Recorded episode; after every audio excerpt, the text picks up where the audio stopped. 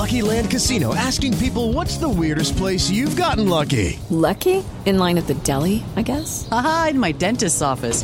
More than once, actually. Do I have to say? Yes, you do. In the car before my kids' PTA meeting. Really? Yes. Excuse me, what's the weirdest place you've gotten lucky? I never win and tell. Well, there you have it. You can get lucky anywhere playing at LuckyLandSlots.com. Play for free right now. Are you feeling lucky? No purchase necessary. Void where prohibited by law. 18 plus. Terms and conditions apply. See website for details.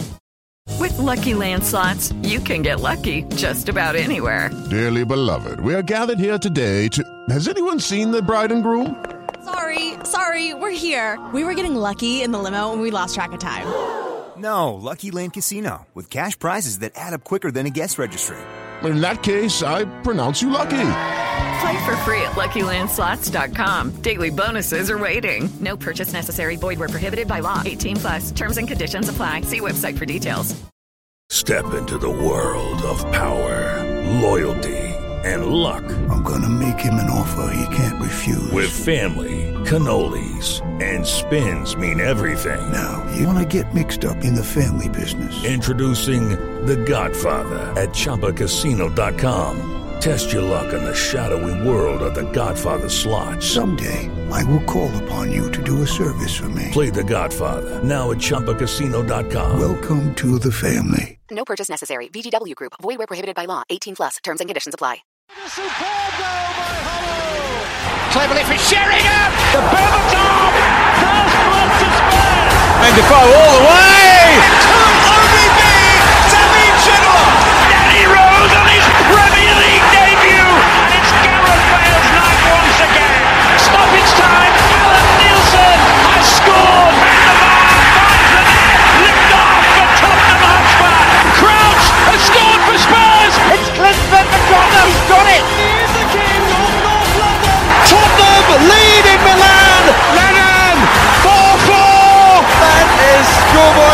Schoolboy's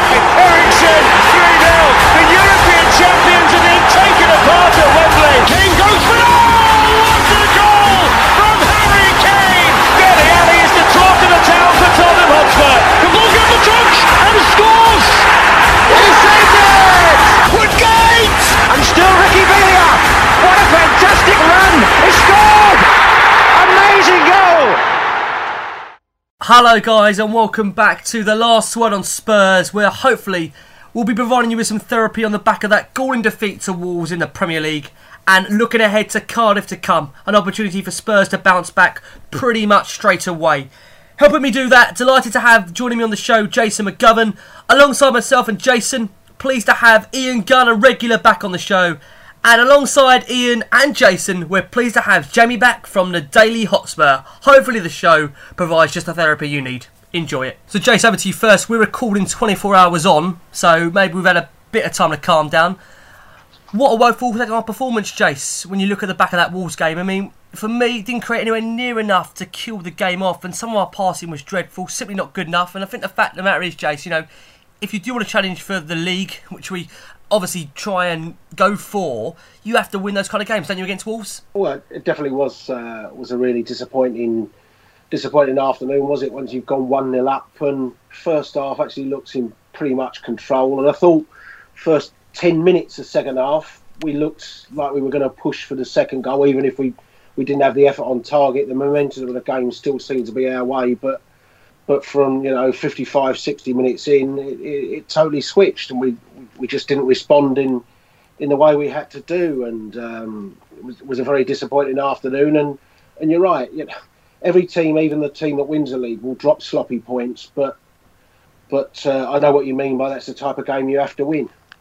I mean Ian let me come around to you. We just seem to in that second half especially admire Kane's first half goal as a team and didn't do much from then on. I mean the passing was particularly awful in both halves of the pitch. Can you understand a tale of two halves? Because Spurs in that first half you know, we dominated proceedings. We're unlucky not to be more than one goal up. I mean, I know there was a couple of penalty shouts. Also, you could argue that Spurs could have had a couple, but I mean, the second half performance, Ian, we just went off the boil. How do you explain that second half? I think, I think fatigue caught up with us. You know, I, again, the TV schedules have not exactly been kind to us um, over the over the uh, over the over the Christmas period. Um, I think that Pochettino said it, and he, I think, he, I think, you know, from from reading between the lines, I think he thought that, you know, we we, we just had settled for a one 0 and and um, we become a little bit complacent, and we allowed our heart to rule our heads, you know, and, and you know, and, and not play the game that we uh, that he probably sent us out to play. Um, I have to have to take, I have to say that um, credit to Wolves. Mm, they, that I think that um, I think that for the for for at least forty five minutes, they were the best team I've seen in a, in a half of football. You know, next to probably Man City. So you know, f- you know, fair fair play to them, and they did they did a real good job on us. They they man marked Son out of the game, and, and they forced us to go long, um, and then we our, our passing game just went astray. So um, I think, it, as, as Jason said, I think it was coming. I just don't just don't get all the all the Ferrari over it that um, that we that we let in three against Wolves and it's a disaster, and, and Man City let in three against Crystal Palace at home, and you know, and and they're still, you know, they're still seen as title challengers, but we've bottled it apparently. So um, happy days. That's that's the way it goes, I suppose. But that's the anti-media against Spurs, isn't it? I think. Can I just say in general, when when you think back to that Burnley game, what it does show is, even for teams outside the top six, you don't have to go and park the bus and make it a negative, sterile game. You know, we, we hear this that you, you can't expect these teams to come to Wembley and try and play football, but you know, Bournemouth tried to come and play football and actually had chances. All right, I know it sounds crazy they lost 5 0, but you could switch that the other way round. And Wolves come and they scored three. And so, you know, let's hope the Burnleys and the Crystal Palaces and things just just do take a look and think, do you know what, if you do try and attack some of these teams, you will get chances.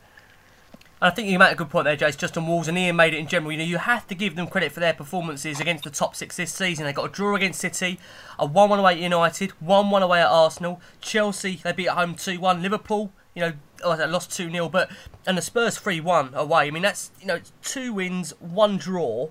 And, you know, you've got to say overall, you know, the manager there, Nuno Santos, has done an incredible job of stifling the best teams in the league. They deserve so much credit. But Jamie, I want to bring it back round to you because Spurs we gave away possession 109 times against Wolves through misplaced passes and dispossessions and failed to register a single attempt at goal or create a single big chance in that second half against Wolves. Do you think, like the chaps have said there, maybe fatigue has caught up with the team a little bit because we're a lot of games, as we know, we have the least amount of recovery time in the whole Premier League. Do you think it was just one game too far, Jay? Yeah, for me, yeah, I was going to say exactly the same. To be honest, I feel as though it was fatigue that um, was probably the biggest issue for us yesterday. Um, maybe a few other issues might have been we we underestimated Wolves, as we've just said. They're a fantastic side. Um, of course, there was the pressure of trying to trying to close the gap on Liverpool as well. So maybe those were two other factors. But for me, yesterday just felt very similar to to the Arsenal game where where we lost at the Emirates. Um, it kind of felt maybe a step too far in, in the number of games that we played over the Christmas period. I think obviously, you know, we, we had two fantastic performances against Inter and Chelsea, the same uh, against Bournemouth and Everton. And uh, yesterday we just weren't able to go for that extra uh, that extra third game. And um, yeah, it really told yesterday. And I feel as though, yeah, for, for me it was fatigue. And um, of course, I think look, I, you could say that obviously it's the same for, for most teams that. Um, obviously Wolves have had their squad uh, are going to suffer fatigue from playing so many games over the Christmas period. But of course, I think really, you know, that our squad's really been tested over the whole course of the whole season. I mean, you look at Sissoko starting all of the last, uh, starting um, 12 times at the last 13 games. So it really shows that our squad's really been stretched over the course of the whole season. So I think that for me, it did come down to fatigue in the end. Okay, well, I mean, Jace, come around to you for a bit of perspective also. We have to bear in mind, over this festive period, we've taken 15 points out of 18 overall into the knockout stage of the Champions League, beat Arsenal in the League Cup, and still have an FA Cup run to come to. I think, as much as I say that that defeat does hurt to Wolves, but when you put all that into perspective, there's still so much to play for. And I think, like Jamie just said there, you know, Man City, you know, they lost at home to Crystal Palace, and it just seems the reaction on social media to when Spurs do it, it seems to go completely overboard, doesn't it? No, it is, and you know, don't get me wrong. We all want more. We we, we want to be top of the league, of course we do. You know, and we're not saying you settle for what you've got, and of course you keep pushing. But if you'd have said on match day one when we kicked off at Newcastle, We'll be in the knockout rounds of Champions League. We'll be into the semi-finals of the Carabao Cup. We'll be on exactly the same number of wins this season as Manchester City, and we'll be just two points behind them. When the challenge is to close the gap on Manchester City, which is what everyone said at the start of the season, you'd think, well, you know, you, you'd bite your hands off for that position. And the, the strange thing is, even with the issue of signings, if we'd signed three players and was in the quarterfinals of, of the semi-finals of Carling Cup and the the Champions League knockout rounds and two points within City, we'd say we'd have been having a brilliant season. So that that's that's it, isn't it? It's it's just just the perception that you have from it. And okay, it, it's it's a bad loss to Wolves, but as, as, as I think as Ian has just said, you know, Manchester City will be sitting there thinking, how the hell did we lose at home to Crystal Palace? And, you know, Manchester United are we sitting there thinking, how did we lose this game? And Arsenal will be sitting there thinking, how did we lose that game? And and Chelsea have had a, a stupid loss along the way. All the teams will suffer stupid losses that that unfortunately it's part of football. That's that's what happens. So you know it's important not to go completely over the top and into knee jerk and this player's not good enough and get rid of him and get rid of him and and have this complete root and branch investigation because we've lost a game to Wolves. We've won 15 of our first 20 games. It's you know we're sitting there with more points at this stage than we've ever had. So of course you want more, but Jesus Christ, we're in a far better position than any of us probably thought we would be at this stage of the season. I've got to say, guys, we've had a load of listener questions coming, over 50 of them, so I can't thank you enough for all of them, and we're going to try and cover as many as we can. So, Jason, I want to stick with you. Jeff Knight at JKVT says, since November, Liverpool have played 13 games, Spurs have played 14. Watching Spurs' game against Wolves, it looked like they turned off in the second half, while Liverpool kept wanting more. I assume he means against Arsenal. How do we cultivate that attitude, Jace? Well, I mean, Liverpool are playing. They're playing full of confidence and things, but it's. I don't know how you, you, you, get that attitude. You know, give give Liverpool a little bit of credit as well. But you know, there's 19 teams that are, are, struggling to catch Liverpool, isn't there? And you know, Manchester City at the moment, we're thinking, how the hell can we match Liverpool's intensity? And and you know, Chelsea and Arsenal will be thinking the same. It's it's not just a simple thing of you just click your fingers and do it. Um, you know, Liverpool have perhaps been a little bit fortunate that, that they haven't had the same degree of problems that we have with squads and things. Uh, it's worth saying that despite their their so-called brilliant squad, you know, they've been knocked out of the Carabao Cup. They're not in it. We, we still are. Yeah. You know, they lost three of their Champions League games. They qualified from a group having lost to every single team in the group. so, you know, you, have got to throw it at the balls they were fantastic against us at Wembley. They're playing with a real intensity that I think I think Anfield drives you on to do. I tell you what, Anfield, uh, when Wolves scored their second goal last night, would not have all been running for a train. That's for sure. Anfield would have been sticking with it and sucking the ball into the net rather than than saying, "Oh, I can't be asked to watch the rest of this," and and, and going back for a, for this mythical train. But you know, Liverpool as a whole are united as a club, mm. and perhaps that's that that energy that being united as a club that in fairness we had in that last season at Tottenham. Spawn. You yeah. know, when every home game was was massive intensity despite tiredness, wasn't it? We had all that emotion going for us and perhaps Liverpool were a little bit of feeding off of that at the moment. And the fans play a big part of that. They do indeed. Ian, I want to come round to you. This is from Debstar at DJL03 regular listener. Debstar, I hope you're well. Debstar says, Ian, it seems every time there's an opportunity to close the gap at the top, the team just implodes. Yes, we've had a great Christmas apart from Wolves, but why has KWP started on the bench when he had three assists in the previous game? Davies, Trippier, and Hugo were also poor. You got a response to that, Ian? Um, I must admit, I asked the same question yesterday um, about about why didn't KWP start. I understand that there's a little bit of a little bit of uh, rotation needed, and we all said that they were that, that, that their fatigue played a part. But I'd have thought that you know KWP coming off the back of a of a man of the match performance, um, and um, you know shoring up that right wing, I think it'd have been all right. Out the other part of the question about imploding, um, I hate to use this word. It's it, you know it, it is sometimes you know that that, that word Spursy is used is used. Um, I, I, think that we're a, a, lot better outfit now. You know, I've, I've been to Everton before, and we've been one 0 up going into the last sort of the last sort of minute, and we've lost the game two one, and that's that, and that's real Spursy. I think that again, we've just got to put this down to a to a, to, to a bad day at the office, um, and and I'm and I'm fully expecting a, a, a massive response against Cardiff. I think that that you know I think that the team would have been hurt by that result, and as I said, that, that, that as Jason has, has said about the, you know when when we went two one down. I've never seen such a well executed fire drill as I'd seen in, in, my, in my entire time going to Tottenham. It was Oh, dear. embarrassing. Mm. It was utterly embarrassing. And anybody that said, you know, fuck you, Ian, we were going for a train, then go for a train, all right? But leave your pick and mix and your fucking your popcorn behind because it, it is embarrassing. It's really embarrassing.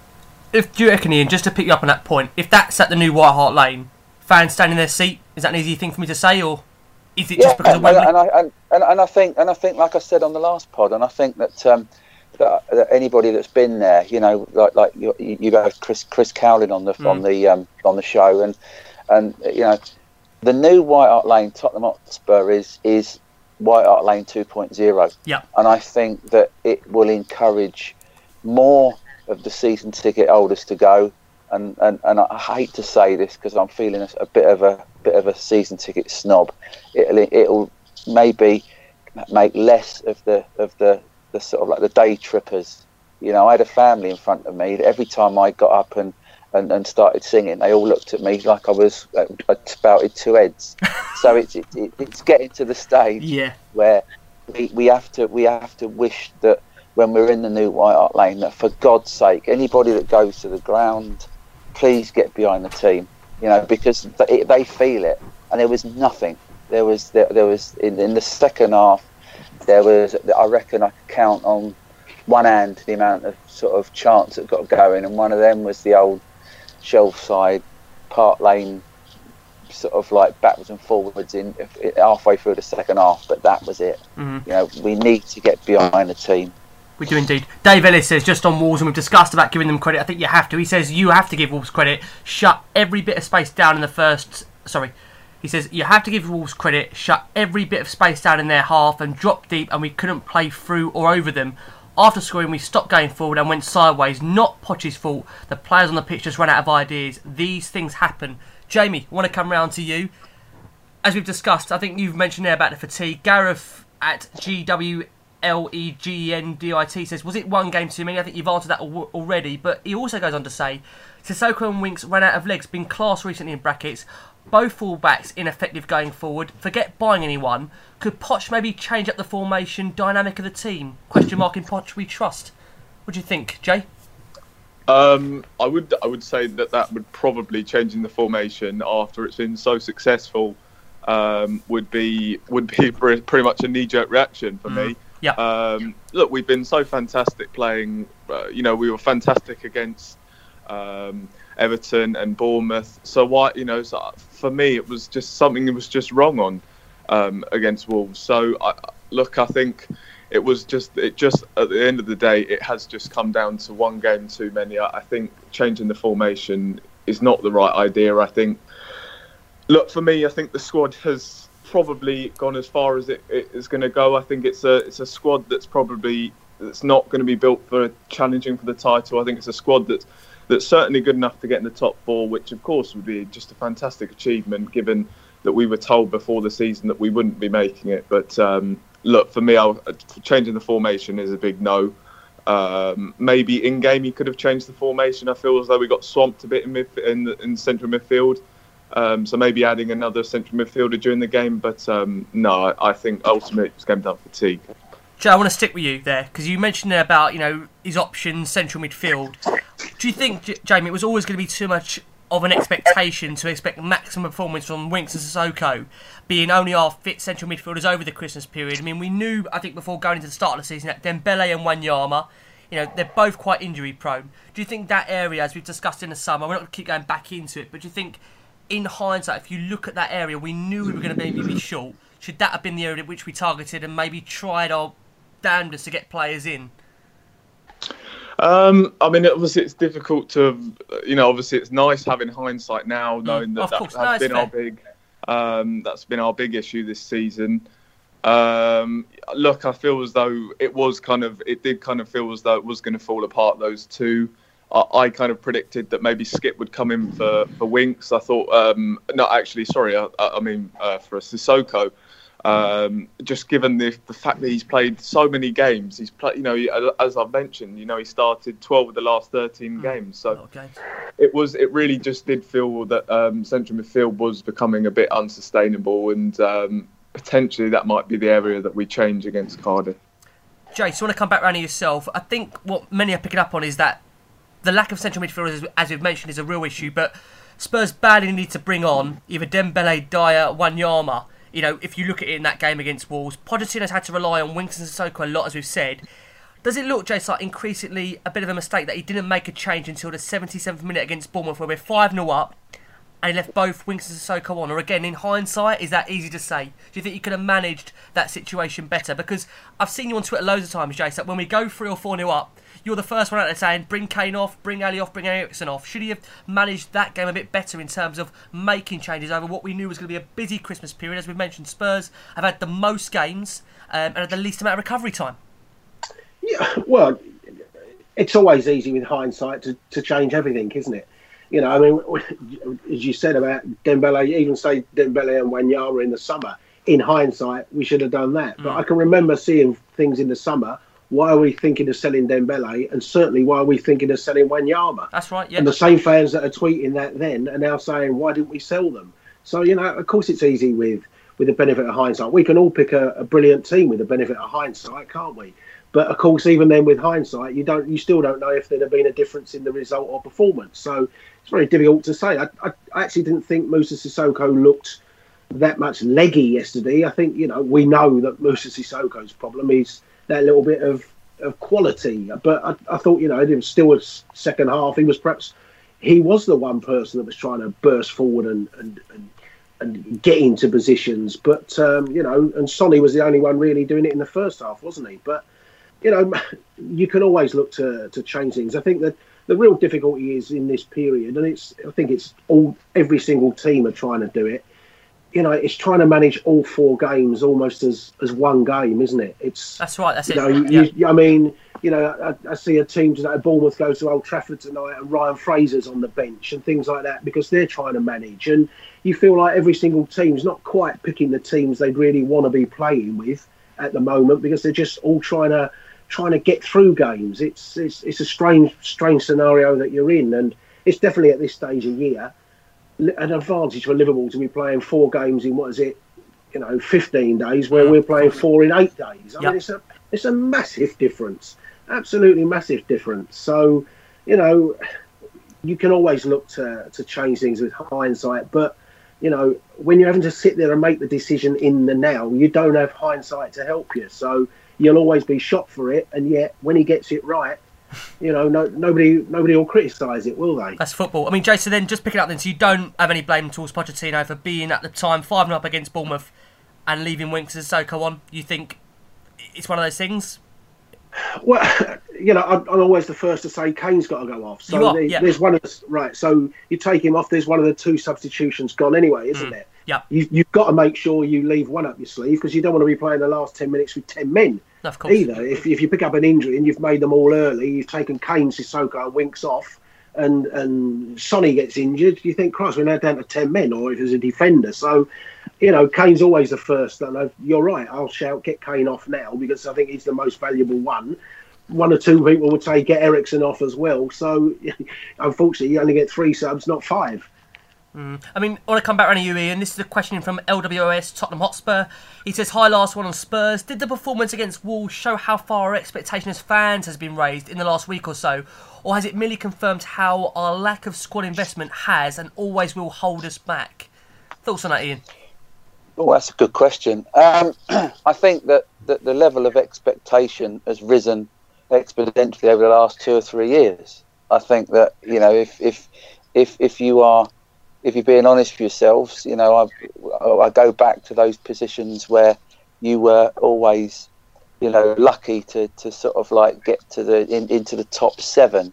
You know over the last three or four years we've been we've been up in the top five. You know and and that that's driven that. I think that you know Pochettino.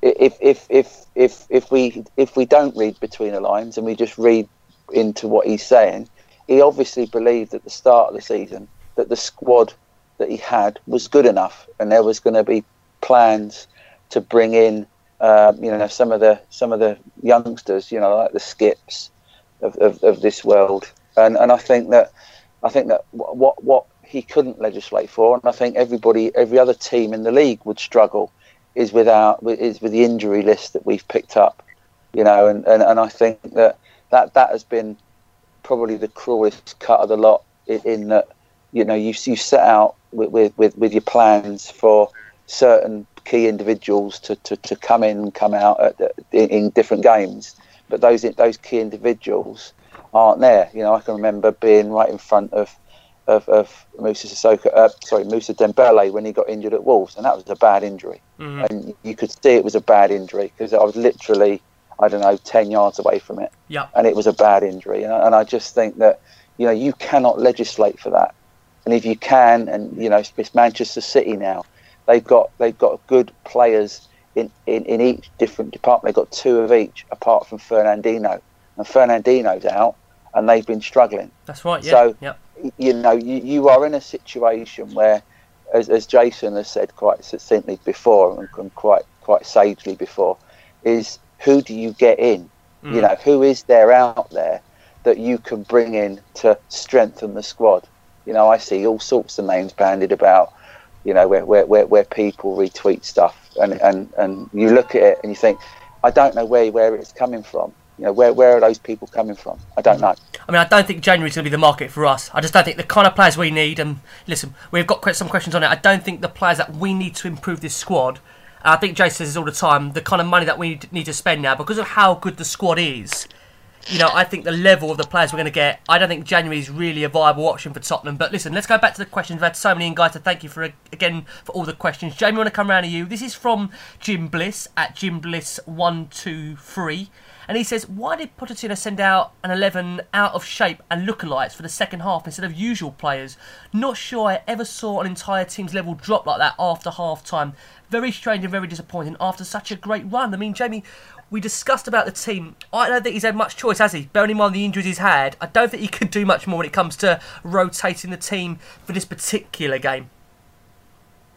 Look, I mean, I think when you when you concede an equaliser to Wolves and you're kind of turning around to your bench and and you're looking at the likes of N'Koudou, Skipp, and and well, obviously Lucas is a great player to bring Mm, on, but the bench was obviously there's nothing to bring on. So obviously he's got.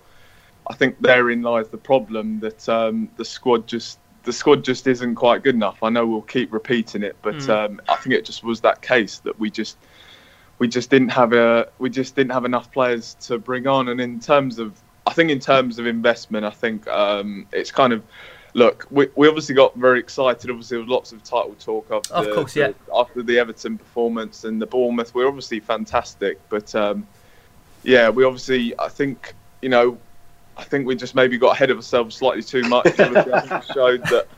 Um, Jason tried to Oh, calm us down a bit, didn't did he? What message did I send you that night on the? You WhatsApp said whatever you do when you recall, do not mention the get title. Ahead of yourself. But Jace, listen, but Jace, we're football fans. We all want to see the team win the league. We're, you know, we're up there. How can you not talk about it when you know had a great result against Everton?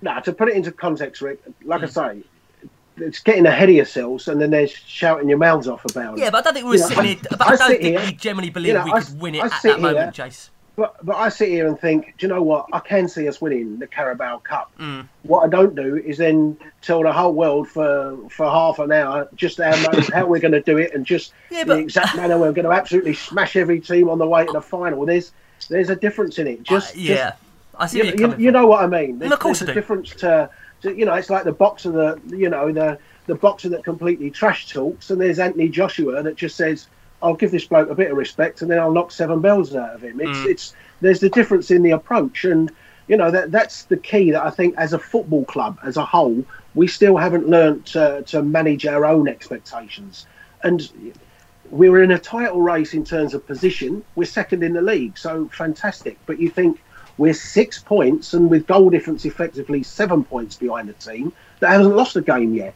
So for me, we're, we're not in a race. We're you know we might have still have the tracksuit on, waiting to get into the starting blocks, but we're you know we're not 50 metres down the track by any means. That's Mm. for sure. Just to acknowledge the questions we've had, we've had so many from Anders Lang, Shreyas Rayo, Kenya Spurs, Anthony Johnson, Daryl Bradford, TSD Sari, Paul, aka Paul, just on Pochettino substitutions. I feel we've covered them. I think we've given that enough. I think, listen, it's a defeat.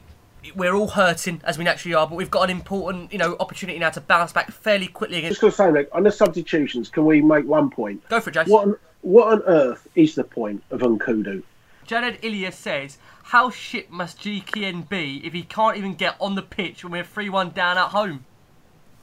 Yeah, I mean, you do sit there and think you might as well have just had six subs. I mean, under what you do feel under what circumstances would Pochettino ever give give the bloke a go? No, I'm not saying Poch's wrong. He may well look, like I've said, he may look at him and think, do you know what? You've not gone past Kieran Trippier once in 75 training sessions, so I know you're shit.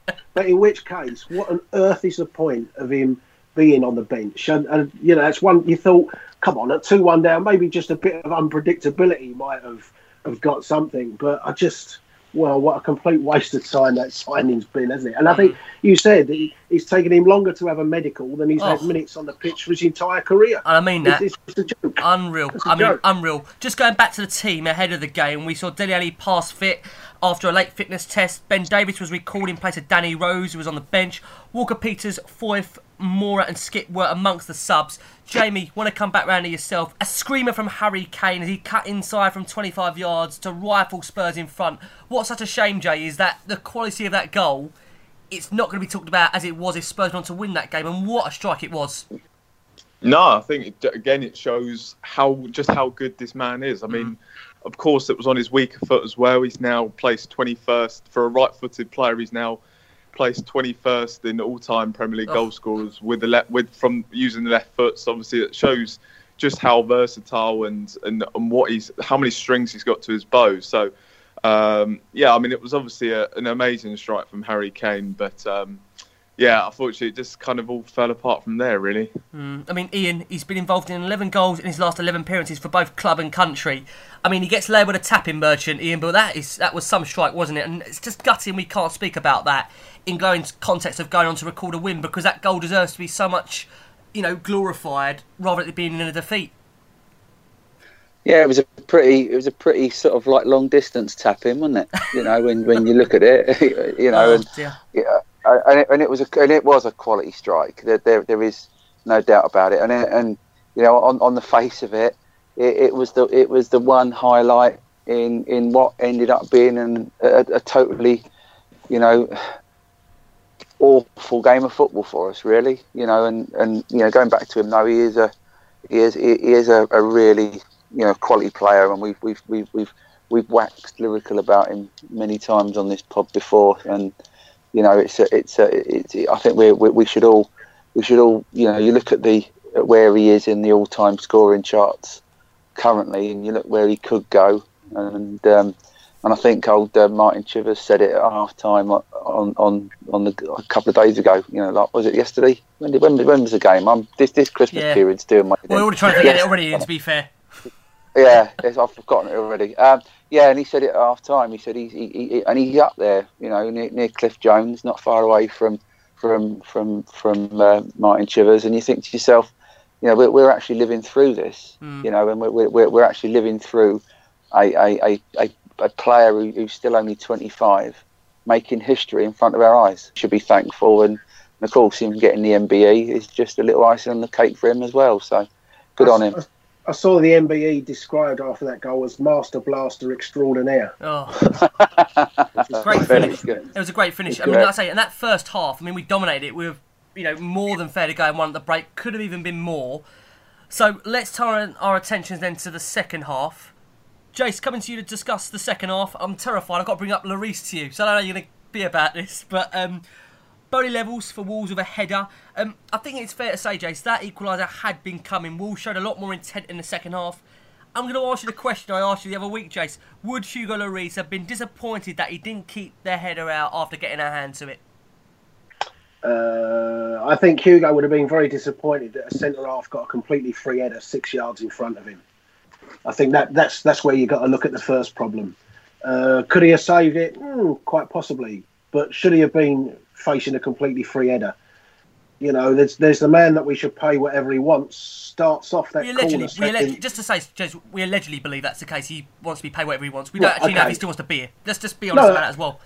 No, uh, in fairness, Rick, he may not want to, Hmm. but fans want him to pay. Fans, most fans want him to be paid whatever he wants. Alderweireld you're referring to here, Jace, just to be clear. Yeah. Alderweireld, yeah. And you know he's standing right next to Boly at that corner, and Boly has a free header from six yards out. The second goal, um, he's right in front of the the striker who gets a shot that goes through his legs because he's standing five yards off him. So you know, the, yes, Hugo can do better, but Toby can do better, and as a team, that's that's. I'm not hmm. trying to have a real dig here. At. No, at no, no, yeah. As a team, as a team, you can do better. All I've ever, my defence of Hugo is, and, and the goal at Everton is a prime example. I mean, when Gylfi goes around four defenders, perhaps we're looking at the wrong thing to say that Hugo should save it. Any one of those four defenders should stop it. And so, yes, Hugo can do better, but you can't blame Hugo for that goal when a bloke's got a free header six yards out. Okay, interesting. Could I, could, I, could, I, could I just add, add a little bit Please, to, to what Jay just Yeah. said as well? You look at the third goal.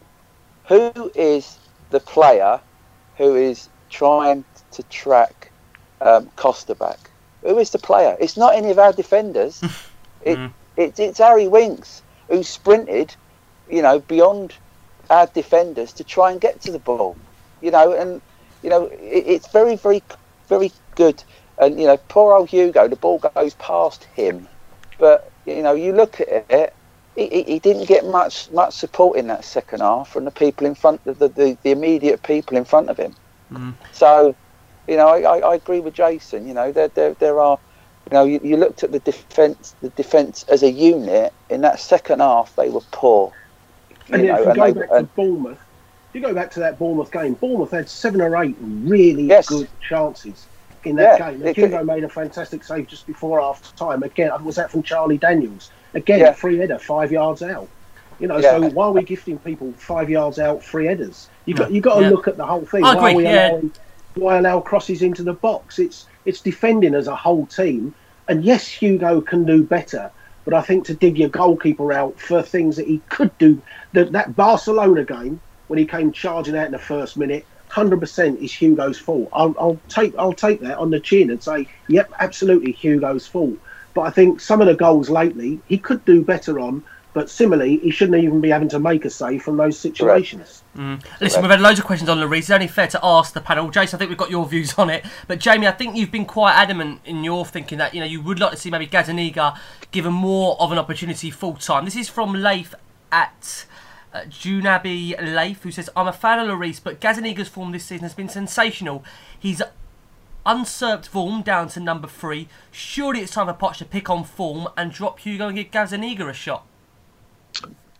yeah, I mean, it's obviously it's very difficult. I mean, look, I think I, I agree with Jason this time. I think um, defensively as a whole, we were we were pretty poor yesterday. I mean, I look at the back line and I'd say that three of the four, Davinson Sanchez, Trigueron Trippier, and Ben Davies, just haven't haven't been good enough recently. I think. Um, Do we have to uh, have but- Sanchez a little bit, Jay, only because he's just recently come back from Yep. injury? Yep. Look, I, look. For, yeah, I think that's a point that I'll have to make, you know, emphasise. I think Davinson Sanchez is going to be a fantastic defender. I think Yep. he's going to be world class one day. Obviously, he's still so young, 22, so he's got lots of time to learn. Um, the other, the, the two fullbacks are just, I just don't think um, going forward are going to be good enough. Um, to answer the question, I think I think Gazzaniga's deserved deserved a shot. I think I, I, I think Lloris is one of the best keepers in the world, but I Mm. think has made a huge amount of mistakes, a large amount of mistakes recently. Um, I don't think he should be prone to to, to not being criticised, but. Um, Look, for me, I think going forward, Lloris, Lloris is going to be the answer, and I think yesterday that was just a collective poor, poor defensive display. I think Laurie certainly could have done a lot better on on maybe two of the goals, the first goal and the second goal. Certainly the second goal, uh, he could have done a lot better on. But um, yeah, I I think Gazzaniga Gazzaniga potentially has deserved his chance to be the number one. But um, in all tr- in all fairness, I do think that Lloris is the answer going forward. Mm, and Ian, just coming around to you, we had a question from Darren at Darren one eight five six five two zero three. And again, we have to emphasise the point that we put the question thread out just after the game, so therefore, some of the questions we get, you would argue, are more in heat of the moment. He says, Ian, coming around to you, Lloris is an accident waiting to happen who's cost us so many times this season. So when is Hugo going to be sold or when will he be dropped? Now, just before I come to you for your opinion, Ian, I want to say from my perspective, look, I love Hugo Lloris. I still think for me, he's at a higher level than Paolo Gazzaniga. I think Gazzaniga has the potential to be the Spurs number one, but I think at the moment I would still stick with Lloris overall. I think his experience, you know, he saved us still so many times this season. That's not to say he hasn't cost us as well, but for me at the moment, I still think Lloris is number one. Ian, how would you react to that question? I think it, it, it probably was made in the heat of the moment. Um, I've seen Hugo pull off some stupendous saves mm. for us this season you know, this season. You know, you think, how the bloody hell did he get to that? Mm, yeah, yeah. He is a top, top goalkeeper. Doesn't mean to say that we shouldn't have two really good keepers in our squad. All right, because Hugo might get injured. You know, he might get like he was in the Champions League. He might get suspended, and then we have to call on Gazzaniga. I have to say that there are some I think Gazzaniga was, was, was quite fortunate in in the Carabao Cup game at, at, at, the Emirates, where, where where he dallied too long, and you know it was one of those ones where I think he tried to clear it against the Aubameyang, and it could have gone anywhere. It could have pinged, you know, and, right, yeah. and and you think to yourself, let let's not always just get on to people straight away, you know. But when when it comes to when it comes to, to my social media input to games, I always give it 24 hours because I'm, I'm in probably no fit state mentally to, to, to come up with anything sort of like honest and meaningful about the game as it was at the time. And, and sometimes we all have to take a step back and, and, and think about what we are asking. You know, and, and, for me, I think we're, we're keeping Hugo in the team, and and we'd only sort of like maybe drop him for for, for tactical reasons, or if if we genuinely feel he needs a break, and mm. that's it. I just add, I think you know, regardless of Hugo or Gazzaniga, I think just the difference between a number one and a number two goalkeeper. I think your number one goalkeeper, every single goal you concede, you you instantly look. It doesn't matter if it's Ederson, Alisson, bloody uh, Begovic or whoever. You instantly, because it's your number one goalkeeper, look and think, could he have done better? And so you, you'll micro analyze the performance of your number one goalkeeper. When your number two goalkeeper comes in, you kind of just think, I hope he doesn't do something stupid today. And that's how you look at your number two goalkeeper. Just mm, just yeah. be safe. Now, Ian's right. The, the clearance in that Carabao at Arsenal could have gone anywhere. And it, you kind of feel that if Hugo kicks that, the, the luck that Hugo's having, it would have ended up in our net. The, the, the day he made his debut when he won man of the match he came out in what the fifth minute and took a Palace player out. Could have easily been a penalty. Should have been a penalty. Could quite easily have been sent off for something like that. He's had a bit of luck with him, James, hasn't he? He's had a bit of luck with him on every yeah, game. I think he's played for the club. He had that yeah. Cruyff turn, didn't he, against PSV, where where we were chasing the game. So he's and you know fine. He's got away with those those errors. But when he comes in, if if you bring him in as your number one, mm. we would suddenly be micro analysing everything about him rather than just thinking don't do something stupid. And and that's the difference. Long term, long term, I think we do need to upgrade Hugo if we're going to play out from the back because his distribution's nowhere near good enough. And I think you've got to look for a today's game. I mean, who was the the Liverpool goalie yesterday? Pinged a ball out for that. Was it the fourth goal Liverpool scored? Alisson. You can't ever see yeah. Hugo doing that. No. So no, yeah. if you're going to play that type mm. of football, you do need a goalkeeper that suits that style of football. So maybe that's where I'd say I'd, I'd, accept Hugo having to, to leave the club, but but I'm, I'm still a big Hugo fan right now at this moment in time. Mm. Chaps, I mean, we have to say, just as a defensive unit, Jason, you mentioned it there, some of our sloppy passing during those three goals we conceded, I mean, that's just. We, we mentioned about the fatigue. I think that's also a big thing. We have to bear in mind we played a lot of games, as we said, least amount of recovery, but some of the passing, Jason, that second half, it was so, so sloppy, completely off the ball, and that contributed to some of those goals we conceded. Yeah, absolutely. I mean, the third goal comes from a really lazy ball from Trippier, and you think, look, it's it's two one down with what was it three minutes to go at that stage. You, the one thing that Kieran Trippier is brilliant at is crossing, You've got in yourself into a wide area, so why are you trying to play the ball inside? Have some courage, deliver across. If it gets cut out or it goes for a corner, the pressure stays on. But why are you trying to play a, a sideways ball behind you when there's, you know, there's three minutes left? We're desperate for a goal. So, you know, that's what starts that goal, isn't it? And, you know, whoever's chasing back, it's just a really, it, it just summed up the, the sloppy nature of so much of that second half. Mm. Jamie, coming over to you. I mean, I've maintained the point I said on Twitter the other day that I just think the fullbacks at the moment, and listen, Trippier and Davies have had some great games for Tottenham. You know, let's be honest about it. Trippier's come back from being a hero at the World Cup. He was magnificent, but I think for this Spurs side, I don't think either of them for me are good enough to be number one fullbacks. And listen, I mentioned Aurier, and again, I'll admit Aurier's not set the world alight either. There's been games he's been good. Danny Rose, I think I've said it before. I think he's got the potential to you know get to be get back to being his best in terms of being you know the left the best left back in the Premier League. But I just think when you look at Davies and Trippier, for me, they don't offer you enough going forward. Do you, do you agree with that? No, I think I think that's exactly it. I think they they are very limited when they're going forward. I think that's certainly the area, um, along with central midfield, that I'd like to most upgrade in the summer. I just feel as though, yeah, Ben Davies and Kieran Trippier just aren't good enough. I think on obviously his World Cup performances, I think you've always got to be, you know, Pochettino even said um, either before the tournament or after the tournament, you've got to be wary of, you know, that some players can go and have a fantastic World Cup. Mm. We've seen many players. I remember there was a, a Mexican goalkeeper just recently, Ochoa, who had an amazing tournament for Mexico, and then you know he's never heard of again. He had a big big move, and then never heard of again. So you've got to be careful about judging players off tournaments. Um, I was very excited to see him. I personally, I did judge him and thought, yeah, fantastic. He's going to be uh, great coming back. But no, um, yeah, I think that that's certainly the area that uh, we'll be looking to upgrade. I mean, I think I'll be throwing some names out again. I think like of Ben Chilwell, left back, would be good player. Yeah, fantastic option. I think Wan Bissaka, uh, a name that's been mentioned before in the podcast. I think it'd be a great option. But um, yeah, I think that's certainly certainly an area that we've got to look to upgrade in the summer. Mm. Ian, do the fullbacks worry you at the moment? I mean, the problem we have had is Rose and Aurier have both been injured, you know, when they've tried to get back, which means we haven't really had the fluency of seeing, you know, two fullbacks for a consistent amount of time. Pochettino, as we know, loves to rotate them as well. What's your thoughts on Trippier and Davies? Are they good enough for us in the long term, do you think, Ian? Or is that an area like Jamie says we have to try and look to upgrade in the future?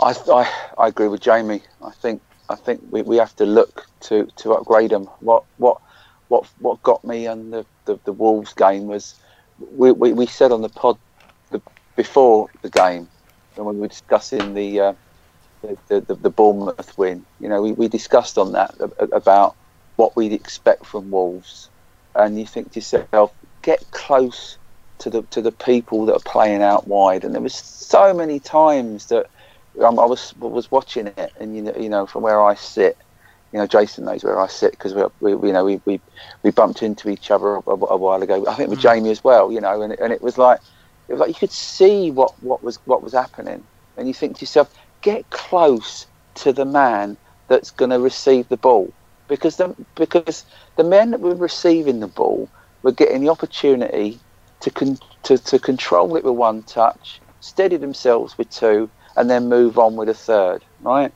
If I was always told when you played at fullback, don't give the person you're playing up against any time to control the ball because they can damage you. Yeah. And and and, and I, I just don't think that they are tactically good enough as fullbacks. I think Ben Davies, when we've seen him, you know, slotting against, you know, by the side of Toby as a centre back, he's been brilliant. You can understand why they're playing for Wales, and and he's, a steady number two should you need to use him. You know, but I would I would always go if, if Danny Rose his head was right and his body was right, you know, and, and, and we had the, the, the Danny Rose of, of, of, a couple of years ago, then he's always my first my first sort of like first choice left back. And and and, and Aurier has, has, has warmed. I've, I've warmed to Aurier. Um, he's he's one of those people that I think I said it on a pod a couple, you know, last year. You know that, that you know that somebody that can't throw a ball in was was, was, was, was, was bad in my book. But hey ho, he's he, he's learned. Yeah, he's improved. He, and he's learned. Yeah, and, and, and and it was a real. Did he get injured against Brighton?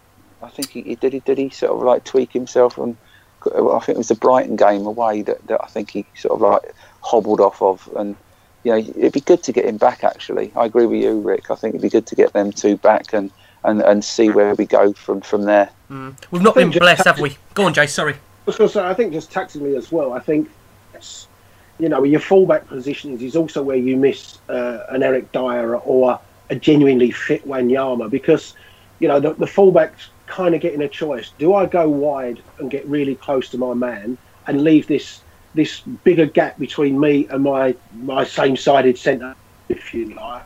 When I know my midfield player Winks and Sissoko, they're just not naturally going to track their runner the same in the same way that Dier or Wanyama would. And so if if that fullback knows if I go to that winger and leave this 30, you know, 20 yard gap between me and the centre half, I know Wanyama or Dier will plug it. It's a lot easier to go. But perhaps part of the reason they're frightened to go at the moment is because they think that 20 yard gap between me and Vertonghen on the other side between me and Toby will get exploited. And it's, you know, that's that's the whole thing about team shape and why I always say you've got to look at goals you concede as a whole team of people doing their jobs. Correct. Overall, Jace, you feel for you? I mean, are those fullbacks good enough to keep Spurs, you know, alive in a lot of the competitions this season? Trippier and Davies, are they are they good enough over the course of a season for you?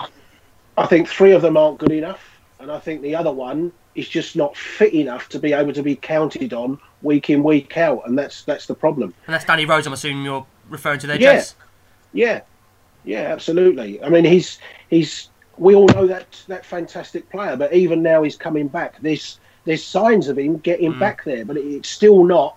He has one good game, and then he has quite a, an ordinary poor game, and you think, you know, you, I mean, Ben Davies has had to play. I don't know how many games he's played, but he's had to play four or five games in a row, hasn't he? At the moment, That's right. you think if Ben if Ben Davies had been out injured, could Danny Rose have played five games in a row? Absolutely not. Well, he And played four, Jace, at one point. Don't forget, a couple weeks ago, he was on his fourth game in a, in a row. Don't forget that. okay, well, Mm. you know that's that's the kind of runs we need, but he needs to play all four at a higher level. Yeah, of course, yeah. two at a high level and two at a low one. Mm. You know, so I think you know it's still a problem going forward for sure. Mm. Listen, after the game, Pochettino says that his Spurs side will need to show greater consistency, energy, and focus if they are ever to seriously challenge for the title. He said the game was under control in the first half, and maybe it was easier than we expected. In the second half, we started to maybe feel the game was over, and when you feel that way, you play the wrong way. And I think again, he's kind of referring to there the tiredness, the fatigue, as we've spoken about.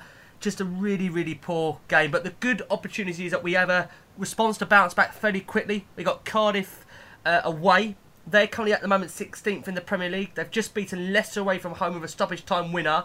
1 5, drawn 13, lost 12. And Jace, just to stick with you, you said that you want to see teams that, you know, in that bottom half showing a bit more, I don't know, like you said there, a bit more energy to come to when they play Tottenham and want to take the game to us. Against Cardiff, what do you expect to see happen?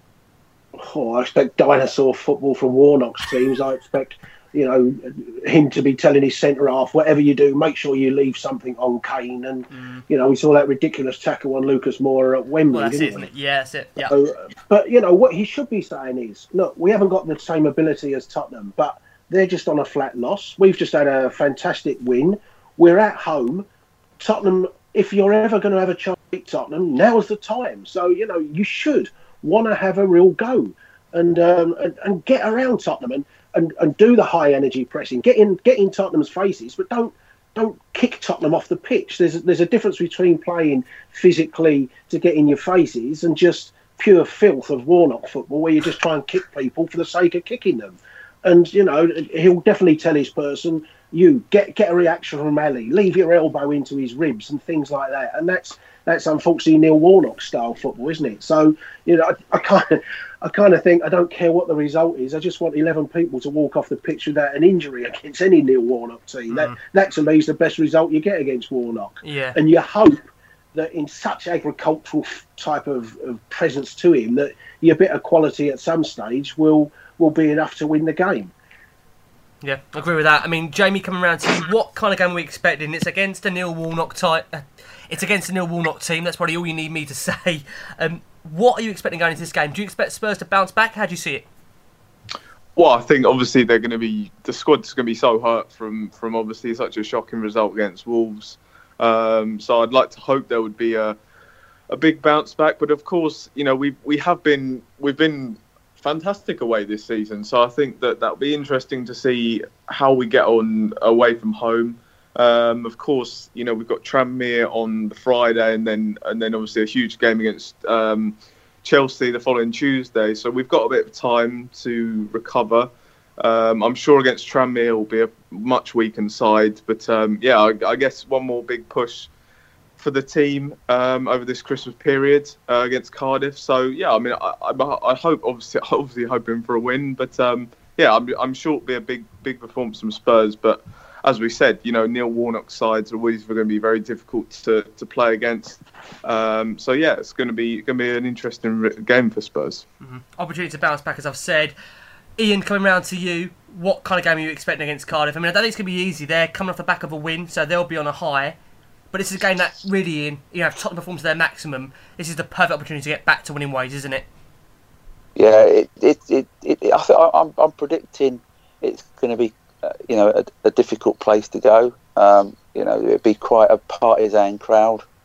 Um, they're, they're a they're a fiery bunch, you know, the, the, the Cardiff City fans. But um, you know, the, our, our, fans will go there, and you know, they'll, they'll be you know they'll be getting behind the team, that's for sure. And I think the team will respond with with the appropriate you know reaction. I think they'll ride the storm that that Jason has predicted from from from a Neil Warnock team, and and, and I'm just hopeful that, that, that our quality will show in the end, and um, we'll get back to winning ways. Fingers crossed. I guarantee, I, I guarantee if we go there and win, Neil Warnock will blame the referee for it. That's for sure.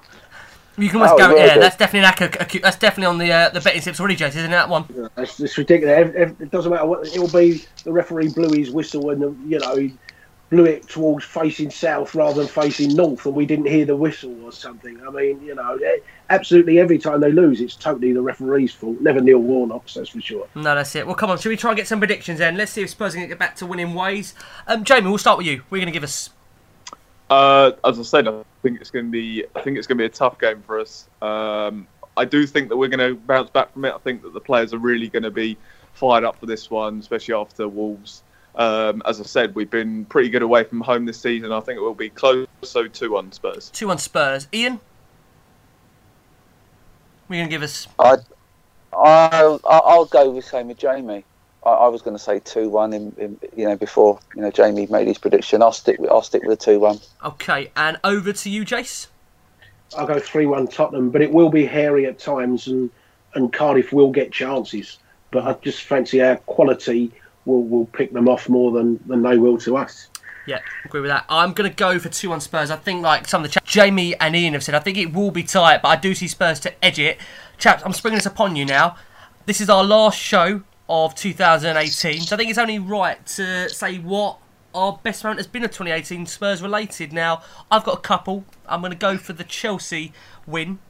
And I'm also going to go, which you can probably ask me which win. It's going to be the one at Wembley. I thought, you know, Son's goal was incredible. And also that Carabao Cup win against Arsenal. Hopefully it's going to bring Pochettino's first trophy. Do we have any memories from 2018 we want to share? Favourite games? Should I go? Who should I start with? Should I start with you, Jace? Favourite memory?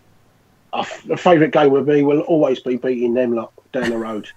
Absolutely, it could be a pre-season friendly, and that would be my highlight. So no, to beat them and and Andy cock in his ear is, is for me is the game. Although I can accept the fact that everyone else will probably think Chelsea was the best we've played. Mm, let's go. I think Chelsea away as well. In fairness, Chelsea away, I think I think made a huge difference to us winning that game at, at Chelsea away. I think that's a, a, telling point, and and that partly knocks them into to the Chelsea home game. So that was a big part of getting into that top four last year, wasn't it? And finally ending that that hoodoo. So I think that was probably the most important win, but the most enjoyable win for me is, is dumping them at, at the Emirates. Yeah, and I can't forget the Man United win as well. This you know this calendar year of 2018 as well. Wonderful win at Old Trafford. Jamie, give us your thoughts. What's been your favourite moment Spurs related 2018? Yeah, obviously, obviously, we just mentioned two fantastic derby derby wins, but for me, I'd say it, was the one-all draw at Barcelona. I think that's um, interesting. Okay, yeah. Obviously, you know, we, we obviously faced real difficult circumstances after after the first three games, and it re- kind of looked like we were out. You know, everyone was laughing at us that we'd pop all these posters um, saying that our new stadium was going to be the only place to watch uh, Champions League football, and of course, looked like we were going out. Um, and and you know whatever whatever team you go and face at Barcelona, we saw how how strong even their second team was, or or whatever you want to call that, whatever you want to call the the side that they put out. But um, yeah, I thought it was a, a fantastic evening for Spurs. Okay, thanks, that Jamie and Ian. Final memory Um, of 2018 for you, well, Spurs wise. I was gonna, yeah, I was gonna say, I, I I think that the, the, the, the Jamie and Jason have, have, have sort of like said mine. I'm Stole gonna go with a personal one. Yeah, Go yeah, for that's right. I want to, I want to go with a personal one, right? The the the the the, the, the six two win um, up at uh, up at um, uh, Everton. Um, it was, was was special for me because it, it made me feel proud and old all in the same thing. It was the day that my son drove me to the football. Oh, there was- and, and, and, and, and you know what? It was, um, you know, it, it was quite bizarre to be on the left-hand side of the car going up to, going up to, uh, going up to to, to, to, to, to, Liverpool and not on the right-hand side. So that that was a special moment for me, um, and the, and the result was, was just the icing on the cake. So, you know, I, I'm gonna I'm gonna I'm gonna stick with that. Outside of what the boys have already said, you know, there, there, there's been some, some, some really good ones, and, and being in the crowd at the uh, at, the- at the Death Star the other the other the other week was um, to, to see us win two 0 was was a, was a special moment for me. Rick, can I go as an individual moment? Go on, him. And I know, and I know Ian will love it. The Lamela penalty at Anfield with, with Klopp running Oh, now you're talking. There now you you're talking. And, you know, that individual moment when we thought Kane had won the game and missed a penalty, and then Salah scored, let's be fair, an absolutely wonderful goal which set Klopp on that run for the Mersey ferry down the touchline with, with, what is it, five seconds of time left. And then that moment that Van Dijk kicked Lamela and we got the penalty and took that, you know, that just that little minute passage of play as an individual moment of a minute in that year. Oh, that, that was so enjoyable. And, and you know, here we are, you know, what is it, 11 months later or 10 months later, and they're still moaning about it despite Salah throwing himself to the floor. It's, it's incredible. So that is a that is a minute for me, was encapsulated the year. Mm. There would be something sweet now if we could go on and you know go for a title push. And I'm dreaming again. If we could go on a title push and pip them, God, the way they're going on about at the moment, you think they've won the league the way they're acting. There are a lot of points clear, but they're still catchable. I think. Fair play to them. They're playing really well. You know, They they are are playing playing good football as well. You know, Mm. They're not parking the bus on their way to, to how they're playing. They're playing some terrific football. And watching them yesterday, you know that. That goal that Firmino scored with three Arsenal players on the floor was, was just a fantastic goal to watch as well, wasn't it? So, you know, fair play and. They absolutely murdered Arsenal yesterday, and and despite the the fact that it, it put us nine points behind them, I, I certainly enjoyed watching them stuff them. That's for sure. Mm. And the thing is, you thought Spurs defending was bad. Two hours later, you watch Arsenal. Actually, ours isn't bad after all, to be honest. But Brilliant, wasn't it? It was incredible. We have to say, guys, also with it being the closing show of 2018, just a massive thank you to every single listener out there. It's been an incredible year for the podcast. We've hit tremendous strides, top charts, got ourselves on national radio, and it can't have been down without all our loyal listeners out there. So again, we want to thank each and every one of you and wish you all a very healthy, happy new year. Have a wonderful new year. We'll be here with more Last Word on Spurs shows. It just leaves me to say, Jason, thank you for being uh, wonderful alongside me for the year. It's been a pleasure. Yep, absolute pleasure, and, and wish all our listeners, as you say, a happy New Year. Have a have a good night on New Year's Eve, and those that are going down to Cardiff, don't, don't go down there with too many hangovers. Enjoy South Wales on New Year's Day, like we did last year, hopefully. Amen. Ian, thank you ever so much for coming back on. Always a pleasure, and a happy new year to yourself as well. and to you and, and to you and yours, mate. You know, I I I, I- I know that um, 2019 is going to be a special year for you Oh, personally. thank Yeah, you. And, um, and, and and good luck with it all. And um, you know, let, let's uh, let's let's let's hope that it's a good good year for for, for, for Tottenham Hotspur as well. So, Amen. uh, and thank you for, and thank you for letting me uh, come on and, and, and, and talk my um, usual range of stuff that um, I normally come out with. So uh, appreciate you, the, the opportunity, mate. don't be silly, we love it, Ian. One of our own. And Jamie, it's been a great year for us. We've managed to meet. You've become a regular on the show. It's been great having you, Jay. And listen, we look forward to many more with you to come on Love Sport and obviously on the podcast as well. No, it's been an absolute pleasure being coming a part of the podcast, and um, obviously a very exciting year ahead for Spurs. Obviously, moving in, uh, going back home to the lane, so that's obviously going to be a really special year ahead for Spurs. Agree with that. Well, listen, guys, as I said, have a healthy, happy new year. Enjoy it. Let's hope we're talking about many, many Spurs wins and finally a trophy for Pochettino Spurs. Enjoy it and up the Spurs. Sports Social Podcast Network. Step into the world of power, loyalty, and luck. I'm gonna make him an offer he can't refuse. With family, cannolis, and spins mean everything. Now, you wanna get mixed up in the family business. Introducing The Godfather at ChumbaCasino.com. Test your luck in the shadowy world of The Godfather slot. Someday, I will call upon you to do a service for me. Play The Godfather now at ChumbaCasino.com. Welcome to the family. No purchase necessary. VGW Group. Void where prohibited by law. 18 plus. Terms and conditions apply.